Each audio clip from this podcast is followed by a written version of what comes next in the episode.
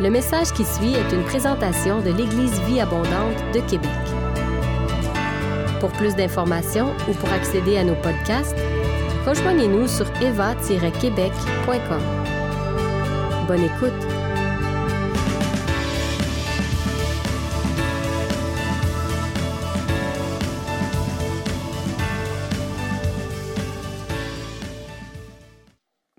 Récemment, euh, février et mars, j'ai passé six semaines à Dakar, euh, au Sénégal. On est en train de sonder le terrain pour une collaboration entre nous-mêmes, moi et mon épouse, et les Assemblées de Dieu du Sénégal. Et en même temps, je fais, euh, comme on dit en anglais, je, tue deux canards avec une seule pierre. Donc, on fait pierre deux coups. je suis en train de faire aussi, ramasser des informations pour écrire mon mémoire pour ma maîtrise en études interculturelles.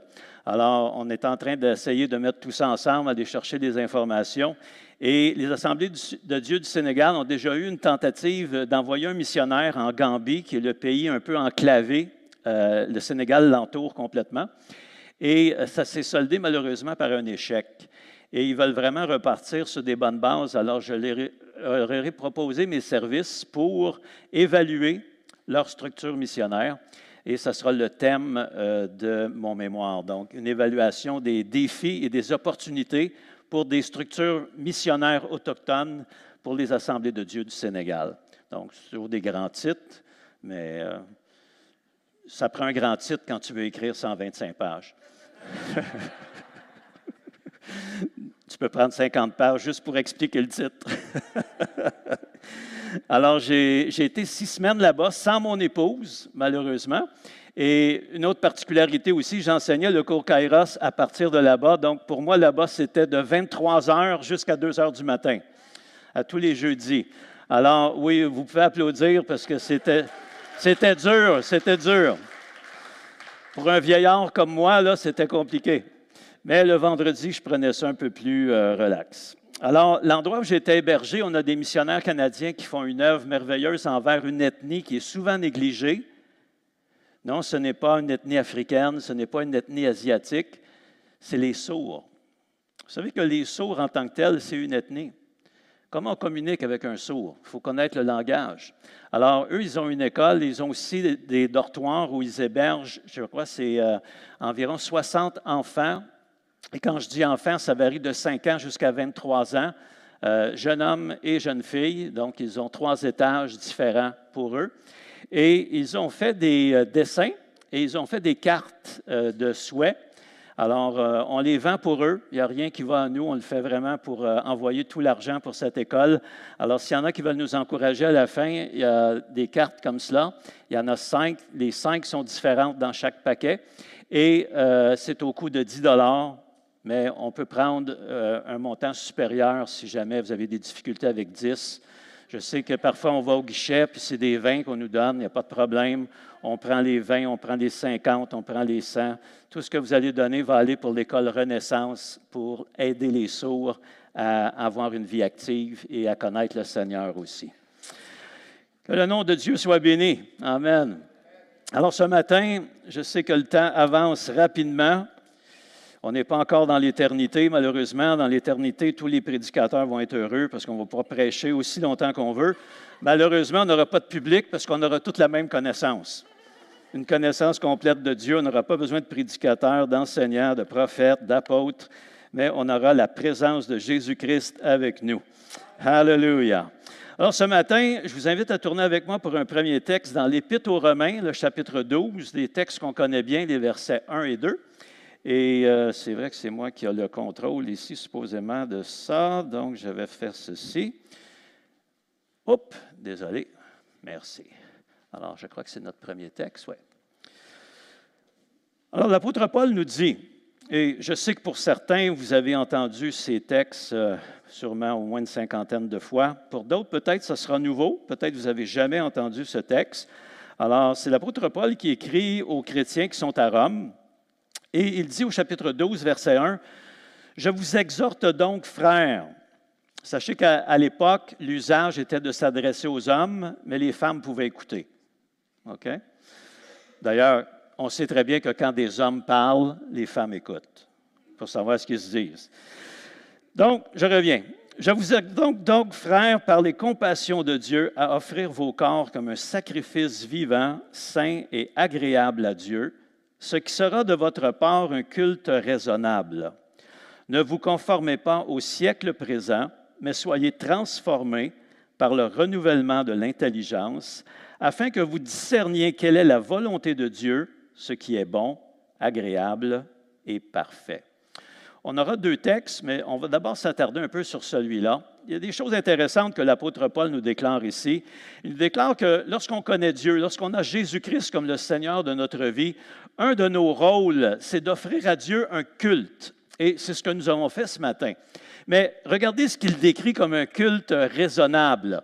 C'est intéressant qu'il ne dit pas d'aller à la synagogue, il ne dit pas nécessairement de prier, de lire notre Bible, de donner dans l'offrande, mais il dit de s'offrir nous-mêmes comme un sacrifice vivant. Pourquoi insiste-t-il sur le mot vivant? C'est que dans l'Ancien Testament et même à l'époque de Jésus, tous les sacrifices étaient tués. Hein? C'était des bêtes qu'on offrait en sacrifice. Mais Paul mentionne ici que le sacrifice que nous, on offre à Dieu, c'est un sacrifice vivant. C'est ta vie qui est vraiment une louange devant le Seigneur. C'est pas juste le dimanche matin qu'on loue Dieu, mais même le lundi matin, quand on entre au bureau, on va à l'école, on va à l'université, on est dans notre voisinage, on est avec les amis. Notre vie peut être une louange pour Dieu. Et il mentionne ici que c'est un sacrifice aussi qui est saint et qui est agréable à Dieu. Et il dit que tout cela, ce n'est qu'un culte raisonnable, acceptable par la raison. Donc, ce n'est pas extravagant. C'est juste raisonnable que Dieu s'attende à ce que ses enfants puissent s'offrir corps, âme et esprit comme un sacrifice vivant, saint et agréable. Une des choses qui va arriver si on fait cela, c'est que premièrement, on ne se conformera pas au siècle présent, et je pense que dans ces deux années de pandémie, je crois que c'est un texte qui a toute son importance parce que c'était tellement facile d'ouvrir nos oreilles à différentes tendances, différents avis, différentes positions. Et malheureusement, même dans l'Église, il y a des gens qui se sont polarisés. Il y en a qui étaient des pôles positifs, il y en a qui étaient des pôles négatifs. Et on sait que les contraires devraient s'attirer. Mais parfois, ce n'est pas ça qui arrivait. vous avez sûrement déjà vu aussi, ou lu, ou entendu sur les médias sociaux, euh, des chrétiens de bonne foi qui argumentaient les uns avec les autres et qui, malheureusement, ne reflétaient pas dans leurs propos l'amour et la générosité de Christ. Alors, j'espère que nous ne sommes pas de ceux-là. Et si on était de ceux-là, eh bien, c'est un bon moment pour se repentir et de changer notre façon de voir.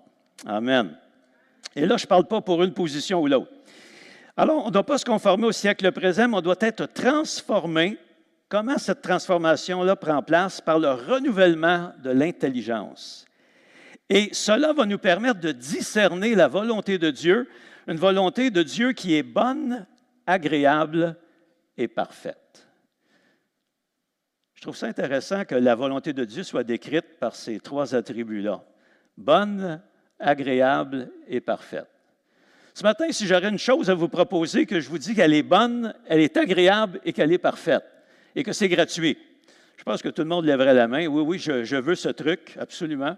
Alors, sachez que la volonté de Dieu pour vous, elle est bonne, agréable et parfaite.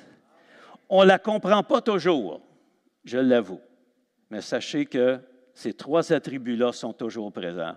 La volonté de Dieu pour vous, elle est bonne, elle est agréable et elle est parfaite. Alléluia.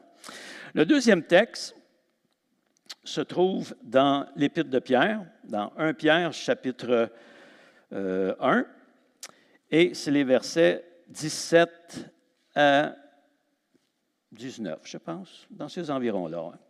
Alors, l'apôtre Pierre dit, Et si vous invoquez comme Père celui qui juge selon l'œuvre de chacun, sans exception de personne, Conduisez-vous avec crainte pendant le temps de votre pèlerinage, sachant, et c'est là l'endroit où je veux insister, sachant que ce n'est pas par des choses périssables, par de l'argent ou de l'or, que vous avez été rachetés de la vaine manière de vivre que vous aviez hérité de vos pères, mais par le sang précieux de Christ.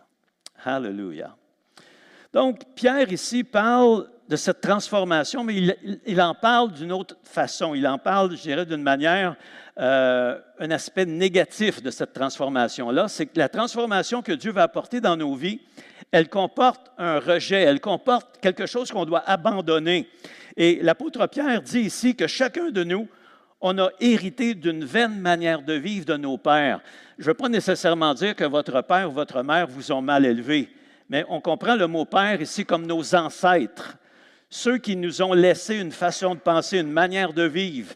Et vous savez comme moi que quand on vient à l'Évangile à un âge un peu plus avancé, si on n'a pas été élevé dans une famille chrétienne, euh, quand on reçoit Jésus dans notre vie, il y a un grand ménage à faire. Amen. Est-ce qu'il y en a qui ont accepté le Seigneur à un âge avancé? Vous savez qu'il y a plein de choses qu'on aimerait se débarrasser, mais c'était ancré en nous pendant des années et c'est difficile de travailler sur ces points-là parce que ça fait presque partie inhérente de notre nature. Voilà la bénédiction d'avoir des enfants qui sont élevés dans un milieu chrétien, par un père et une mère qui aiment Jésus, qui reconnaissent la valeur de lire la parole de Dieu, qui reconnaissent la valeur de prier Dieu. Et tous ceux qui ont connu cet héritage-là, on voit une grande différence souvent dans leur vie parce qu'ils ont cette stabilité dans la foi chrétienne qui était là à cause qu'ils ont poussé dans un terreau qui était vraiment favorable pour leur croissance spirituelle. Alors, Paul nous parle de cette transformation de l'intelligence. Là, j'ai pesé, je ne sais pas si ça a fonctionné. Je vais, mais je vais juste réessayer au cas où. OK. OK on m'a tout expliqué ça, mais je pense que ça fonctionne là. Alors, ce qu'on voit ici, c'est que Paul parle du renouvellement de l'intelligence. Pierre nous parle de la vaine manière de vivre. Et en fait, ce que ça nous indique, parce que si on essaie de faire une synthèse de ces deux textes-là, c'est qu'il y a quelque chose à renouveler dans notre intelligence, mais en même temps, il y a quelque chose à rejeter dans notre ancienne manière de vivre. Et je dirais que la croissance chrétienne se situe à ces niveaux-là. Dépendamment de quel côté on progresse, on peut voir un accroissement peut-être de notre connaissance, de notre intérêt, de notre vie, de notre consécration à Dieu, dépendamment si on est capable de rejeter les vaines choses qu'on a reçues de nos ancêtres et d'accepter ce renouvellement de notre intelligence. Alors, le thème de mon message ce matin, c'est le renouvellement de l'intelligence. Alors, je sais que c'est quelque chose qu'on a déjà entendu, j'ai entendu des messages là-dessus, mais je vais apporter une approche un peu différente. Je vais la contextualiser et ça va nous aider à bien saisir comment Dieu veut le faire. Vous savez, dans, dans nos vies, on a différentes façons d'évaluer ou de considérer ou d'interpréter ce que les gens sont. Souvent, quand on rencontre quelqu'un pour la première fois, on va demander son nom, et souvent, la deuxième question, c'est qu'est-ce que tu fais dans la vie? Pourquoi? Parce que pour nous, ce que quelqu'un fait dans la vie, ça peut nous indiquer certains, nous donner certains indices de peut-être de son instruction, de ses capacités, de différentes choses. Et euh, souvent, on évalue les gens sur leurs actions, sur leur comportement. Et je dirais que ce n'est pas vraiment l'indice le plus favorable pour vraiment amener une transformation de l'intelligence ou un renouvellement dans la vie de quelqu'un. Je pourrais qualifier quatre niveaux, et ça, on voit ça en passant, petite publicité pour le cours Kairos, on voit ça dans le cours Kairos. Il y a le comportement, c'est les choses qu'on fait. Il y a nos valeurs, les choses qu'on reconnaît comme bonnes ou mauvaises. Et ça, c'est entouré par nos croyances, c'est-à-dire ce qu'on reconnaît comme étant vrai ou faux. Mais le cœur de tout cela, c'est notre perception du monde. C'est notre vision du monde. En anglais, ils appellent ça world view. Vous avez peut-être déjà entendu ce terme-là. C'est vraiment ce qui nous caractérise, c'est notre base, c'est notre centre. Et souvent dans l'Église, on met beaucoup d'emphase sur les comportements. On veut changer les comportements des gens. Mais le Seigneur, lui, ce n'est pas vraiment les comportements qu'il veut changer en priorité. Il veut changer votre cœur. Il veut changer votre perception. Et combien savent que lorsqu'on est né de nouveau, notre perception change au moins sur deux sujets. La place de Dieu dans notre vie. Amen. Si vous êtes né de nouveau, Dieu qui était comme un inconnu pour vous avant votre conversion, après votre conversion, il devient le centre. ou du moins c'est ce qu'il devrait être, le centre de votre vie, et aussi l'aspect du monde visible qui nous entoure. On prend conscience qu'il y a un monde qui est supérieur à celui-là, qu'on ne peut pas palper, toucher, sentir, voir, et c'est le monde spirituel, l'éternité. L'Ecclésiaste nous dit que Dieu a mis la pensée de l'éternité dans le cœur de tout être humain. Et lorsqu'on est animé par ces deux caractéristiques-là, que Dieu est au centre de notre vie et que les choses que je fais, je dis, j'entrevois, j'investis, ont une valeur éternelle, on peut dire qu'on est vraiment en train de marcher dans la transformation de l'intelligence que Dieu veut pour chacun d'entre nous. Maintenant, bien sûr, chacun de nous, on est dans des points et des stages différents de cela. Alors, j'aimerais vous parler un peu de quelque chose qui est très courant maintenant. On parle d'intelligence artificielle. Des fois, on rencontre des gens, on croit qu'ils ont une intelligence artificielle.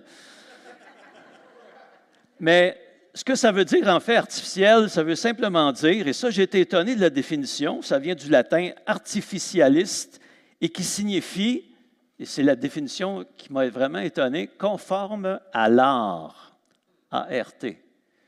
Alors ça, j'ai trouvé ça intéressant. Moi, j'aurais plus dit euh, une imitation du naturel. Hein. souvent, artificiel, c'est une imitation du naturel. On parle par exemple de lacs artificiels, d'arbustes artificiels, de fleurs artificielles. Donc, pour moi, c'est peut-être imitation du naturel ou contraire parfois au naturel, mais la définition du dictionnaire, c'est conforme à l'art. Et ce qui est intéressant, c'est que ça dit aussi que c'est ce qui est produit par le travail de l'homme et non par la nature. Alors, quand je pense à ça, sûrement vous avez à l'idée aussi, quand je parle d'artificiel, euh, un membre artificiel, par exemple. Hein? Selon vous, euh, est-ce que ça fait longtemps qu'on fait des prothèses? Est-ce que c'est depuis la Renaissance, peut-être, du temps de Léonard de Vinci? Oui? Oui? Est-ce qu'il y en a qui croient que ça peut être plus tard que ça, plus avant l'époque de la Renaissance? Par exemple, au temps de Jésus, croyez-vous qu'il y avait des prothèses? Oui? Oui. OK. Croyez-vous que même avant le temps de Jésus, peut-être 400 ou 500 ans avant Jésus, il y avait des prothèses?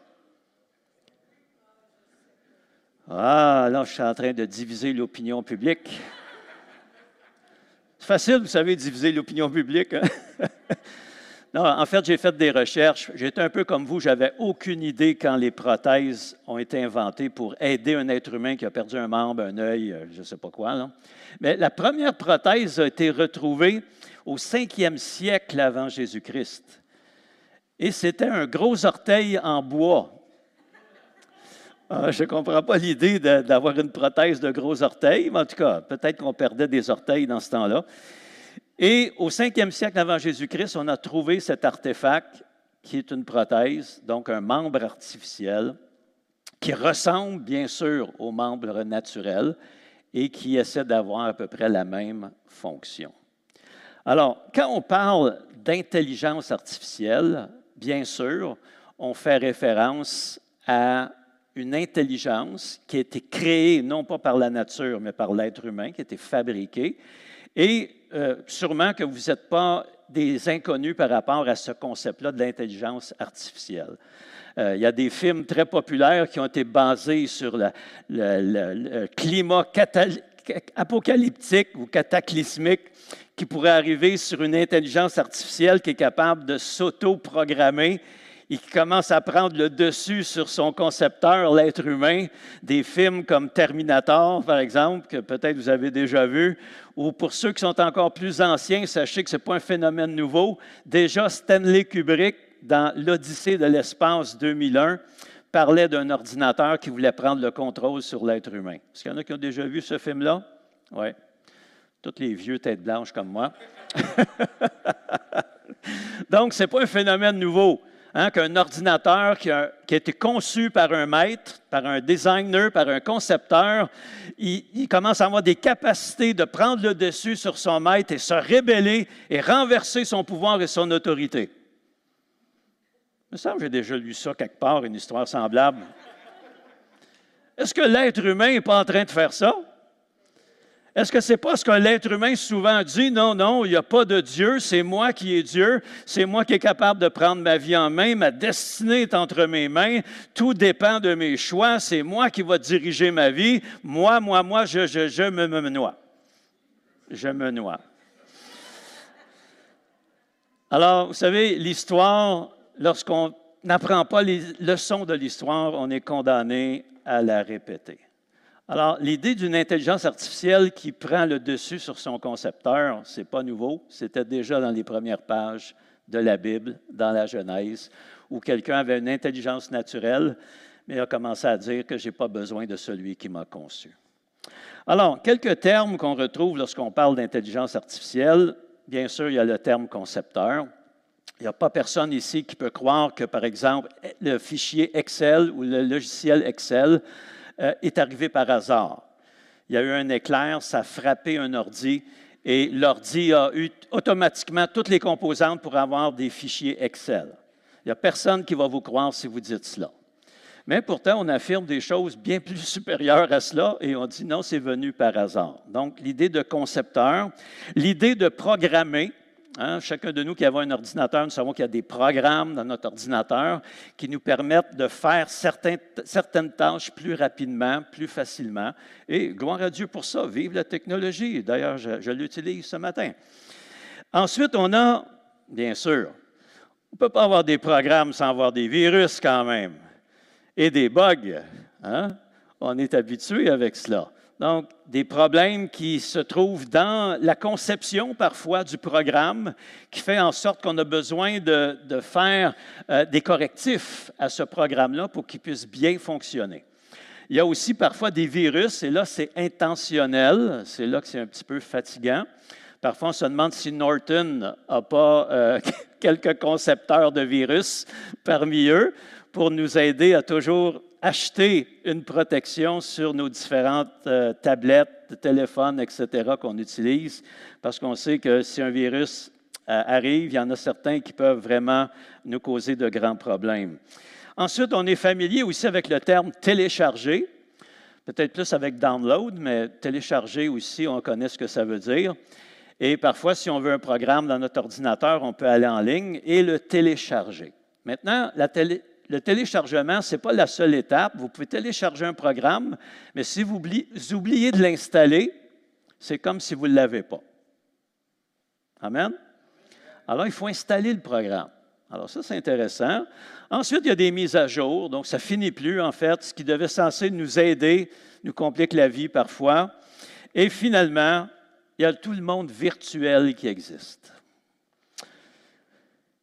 Gloire à Dieu. Et d'ailleurs, ce matin, il y a des gens qui nous écoutent dans le monde virtuel. Ils sont à la maison et ils suivent ce que nous sommes en train de faire ici. Gloire à Dieu que pour ceux qui peuvent se déplacer, se déplacer, je comprends qu'il y a des gens parfois qui sont peut-être dans des conditions où ils ne peuvent pas se joindre à la famille de Dieu qui se réunit ici, mais si on peut le faire, je crois que c'est une bonne chose. Là, vous avez manqué la, mon punch. Je vous avais dit tout à l'heure avec la réunion débute que quand je dis ça, vous dites tous Amen d'un seul cœur. Donc, on va, remettre ça par en arrière. On recommence. Vous savez, c'est merveilleux de pouvoir s'assembler en personne dans le lieu de culte. Ah. C'est bon. oui, parce que tout ce qui s'est passé dans le temps de louange, on ne peut pas avoir ça dans notre salon. Donc, il est temps que les gens qui se sont habitués à une autre forme de culte virtuel puissent revenir dans la réalité. Alléluia. Alors, si je reviens à mon diagramme, ce qui est intéressant, c'est que pour nous, les chrétiens, on a un concepteur et on le reconnaît, c'est Dieu. Je ne suis pas venu comme ça tout seul. Bien sûr, mes parents ont quelque chose à voir là-dedans. Mais dans le psaume 139, ça dit que j'ai été créé, j'ai été tissé dans le sein maternel et que Dieu, même à ce moment-là, me voyait. Alors, on reconnaît qu'ultimement, nous ne sommes pas des créateurs de forme humaine, mais nous sommes des procréateurs, c'est-à-dire c'est avec l'aide de Dieu que nous pouvons créer des êtres humains.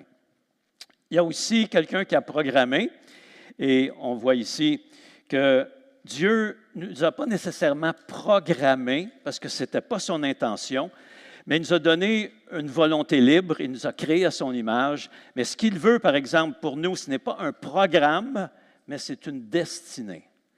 Nous avons été destinés à être semblables à l'image de son Fils Jésus-Christ.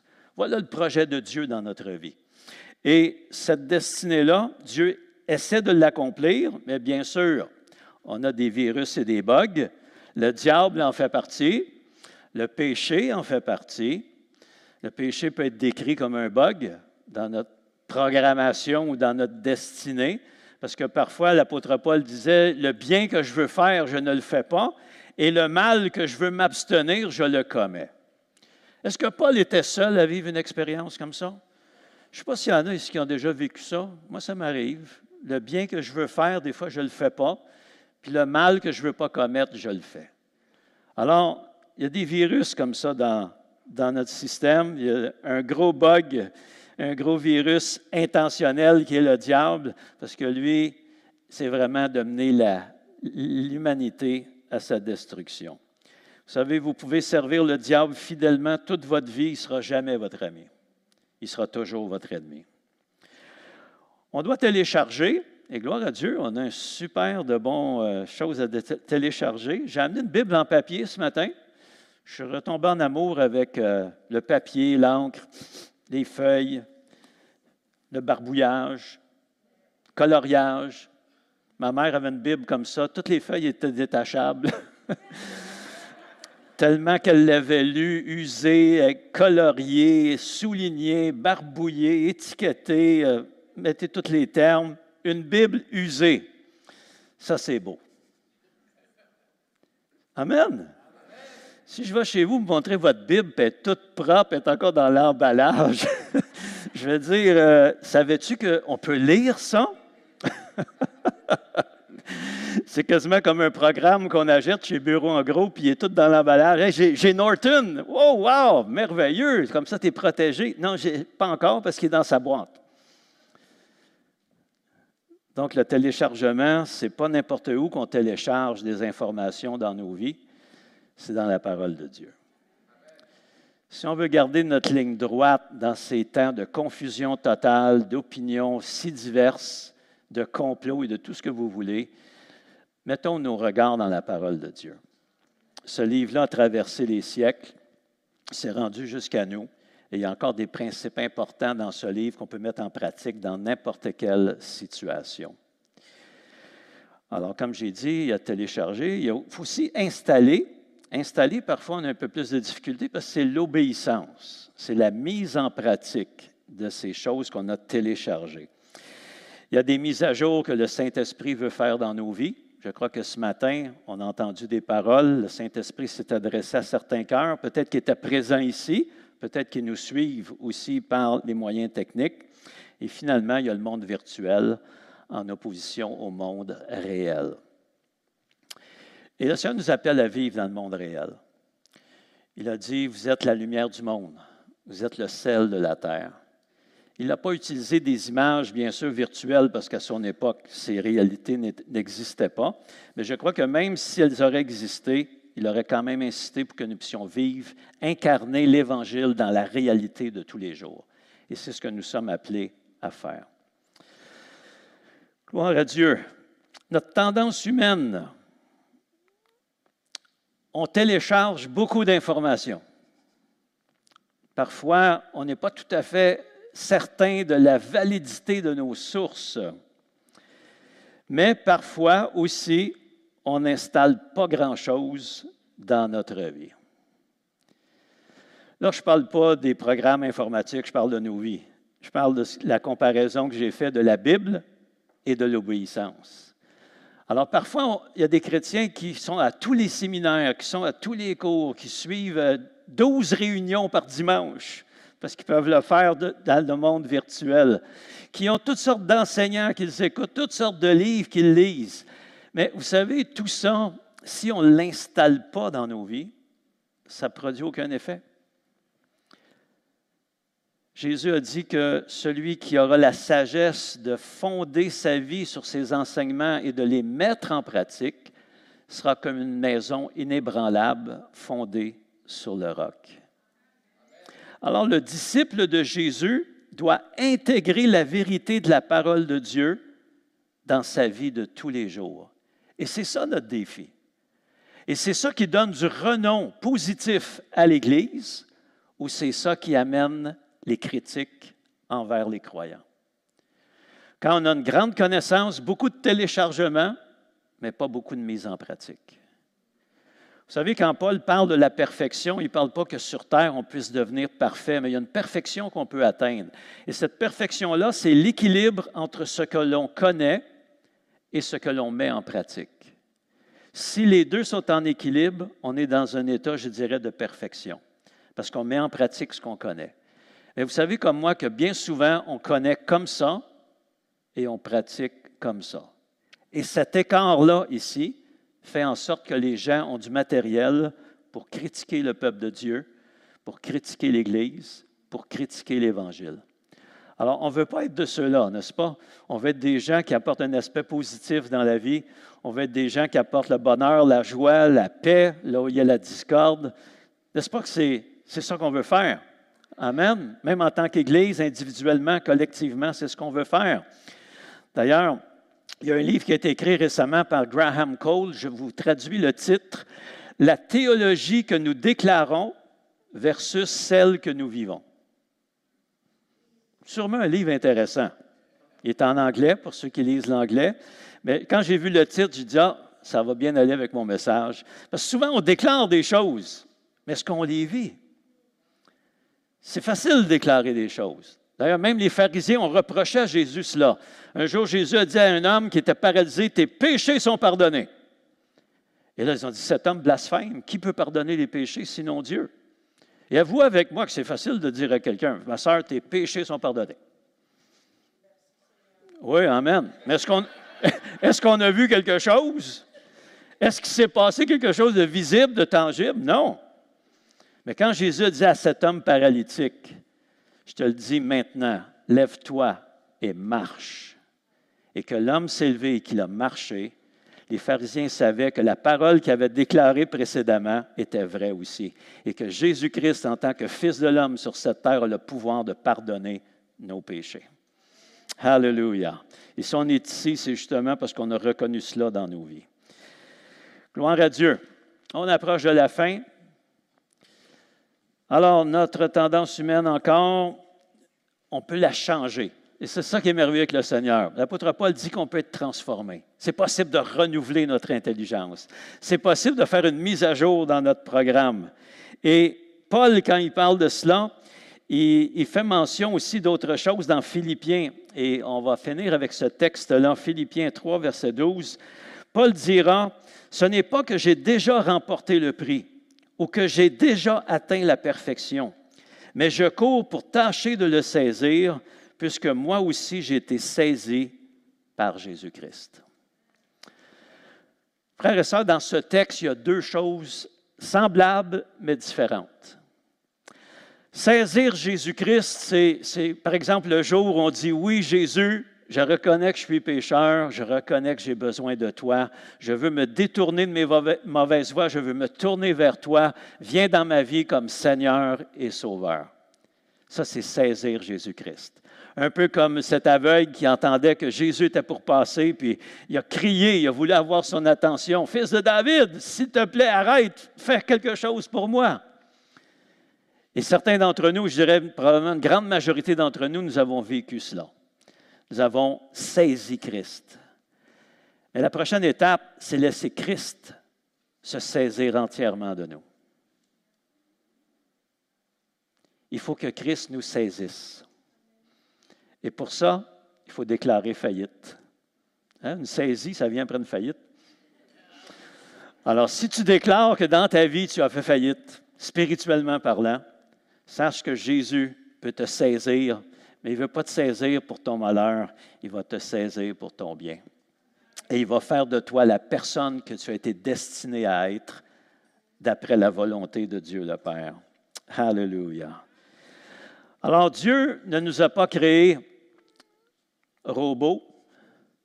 Bon, parfois, peut-être le lundi matin, on ressemble à ça quand on rentre au travail. On a peut-être besoin d'être craqué un peu pour que ça marche. Dieu ne nous a pas non plus créé marionnettes où on bouge un bras parce qu'il y a quelqu'un qui tire et on avance parce qu'il y a quelqu'un qui tire pour nous faire avancer. Dieu ne nous a pas créés comme ça.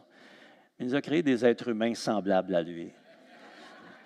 Il nous a créés enfants, il nous a créés garçons, filles, il nous a créés de toutes les races, de toutes euh, les nationalités, il nous a créés jeunes et vieux. Et il veut qu'on réfléchisse non pas avec une intelligence artificielle, mais avec une intelligence humaine. Parce qu'on a cette capacité de connaître le concepteur, de connaître le créateur.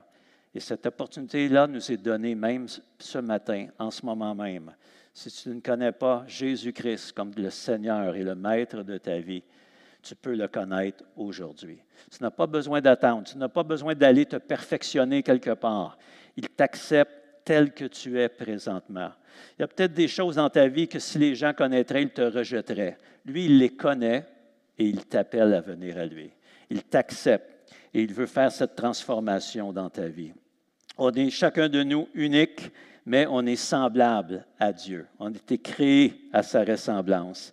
Alors qu'on puisse ce matin penser et réfléchir à la hauteur de cette ressemblance que nous avons avec Dieu, de cette capacité que nous avons de choisir, parce qu'il nous a donné cela. Il ne voulait pas des robots qui, quand Dieu peserait sur un piton, diraient Oui, merci Jésus, Alléluia. C'est pas ça qu'il voulait. Il voulait que nous, on décide de l'aimer, qu'on décide de le servir, qu'on décide que son plan est meilleur que le nôtre. Et c'est dans cette capacité de choisir et surtout de faire le bon choix ce matin qu'il nous appelle à lui. Alors ce matin, j'aimerais vous inviter, si vous êtes déjà chrétien, je vous invite à, à installer tout ce que vous avez téléchargé. tout ce que vous avez lu dans la Bible, commencez à faire l'installation tranquillement. Quand le Seigneur dit fais telle ou telle chose dans la parole, commence à le mettre en pratique dans ta vie. Mais pour ceux qui n'ont même pas le téléchargement, ce matin, le Seigneur est là et il veut installer son programme dans ta vie, dans tous les aspects de ta vie. Et on a cette opportunité ce matin. Alléluia. J'aimerais qu'on puisse, pendant quelques instants, réfléchir à ce que je viens de mentionner qu'on puisse peut-être fermer nos yeux, pencher la tête, peu importe. Mais pensons à cela. Dieu a un plan pour nos vies. Et ce matin, j'aimerais donner l'opportunité, parce que ce ne serait pas vraiment honnête de notre part de vous inviter ici sans vous donner l'opportunité de remettre votre vie entre les mains du Seigneur. Vous savez, il n'y a, pas, a pas de gens, il n'y a pas d'entité dans tout l'univers qui est plus digne de confiance que cet homme de Galilée qui a été prêt à mourir sur cette croix pour vous il y a 2000 ans. Vous allez dire, oui, mais qu'est-ce qu'un acte qui a 2000 ans peut produire chez moi aujourd'hui? En fait, il peut faire toute la différence. Ce sacrifice que Jésus a fait sur la croix n'était pas pour lui-même, mais c'était pour nous. Lui-même était innocent de tout crime. Il n'avait jamais péché mais il est mort sur la croix. Il a subi notre condamnation afin que nous, nous soyons libérés, que nous ayons la vie, que nous ayons une conscience tranquille, purifiée par le Seigneur. Alors ce matin, si tu es ici et tu n'as pas cette certitude dans ton cœur que le jour où Dieu va rappeler son souffle de vie, que tu vas te retrouver dans sa présence, Jésus peut te donner cette assurance aujourd'hui. Alors j'aimerais que s'il y a quelqu'un qui est dans cette situation, là où vous êtes, peut-être simplement me l'indiquer en levant votre main, on va prier pour vous. Ici, il y a juste des gens qui vous aiment. Alléluia. Et on est ici non seulement pour glorifier Dieu, mais aussi pour donner ce témoignage et permettre à des gens de recevoir Christ dans leur vie. Est-ce qu'il y a quelqu'un qui est dans cette situation? Alléluia. Peut-être que le Saint-Esprit a parlé à votre cœur. Mes faibles mots ont peu d'impact, mais je sais que quand le Saint-Esprit prend nos faibles paroles, les applique à un cœur, les applique à votre besoin particulier, ça peut faire une grande différence. Alléluia. Gloire à Dieu. Même pour ceux qui nous écoutent, peut-être, vous êtes à la maison, vous suivez euh, ce culte que nous avons ici à l'Église euh, Vie Abondante à Sainte-Foy. Si vous voulez recevoir Christ dans votre vie, vous pouvez le faire. Vous n'êtes pas obligé d'être ici physiquement. Le Seigneur peut être juste assis à côté de vous présentement et transformer votre vie. Alors, je crois que pour le bénéfice de ceux qui nous écoutent, on va quand même faire cette prière ensemble. Je vous demande de peser chaque mot que vous allez dire et on va inviter Jésus-Christ dans la vie euh, de ces personnes. Seigneur Jésus, Je viens devant toi ce matin et je te demande, Seigneur, de prendre ma vie, que je sois un sacrifice vivant, saint et agréable devant toi. J'accepte, Seigneur, l'installation de ta destinée dans ma vie. Et Seigneur, je te demande que tu puisses vraiment apporter dans mon cœur non seulement le salut, mais aussi ta joie, ta paix et ton amour. Viens me libérer de l'anxiété, de la crainte, de la peur, du sentiment peut-être d'insuffisance, de la condamnation. Seigneur, viens enlever ces choses et purifie-moi par ton sacrifice, Seigneur, que tu as accompli il y a 2000 ans. Seigneur Jésus, ce matin, je te reçois comme Seigneur et Sauveur dans ma vie. Merci Seigneur. Amen. Amen. Si vous avez fait cette prière, je vous demande de le dire à quelqu'un. Partagez-le avec quelqu'un que vous connaissez, qui est chrétien, qui connaît déjà Jésus-Christ. Et la Bible nous dit qu'il y a de la joie dans le ciel quand quelqu'un se repent. Si vous avez aimé ce message, nous vous invitons à vous joindre à nous lors de nos rencontres du dimanche matin. Vous trouverez l'horaire et l'emplacement de nos réunions sur notre site internet eva-québec.com. N'hésitez pas à communiquer avec nous et que Dieu vous bénisse.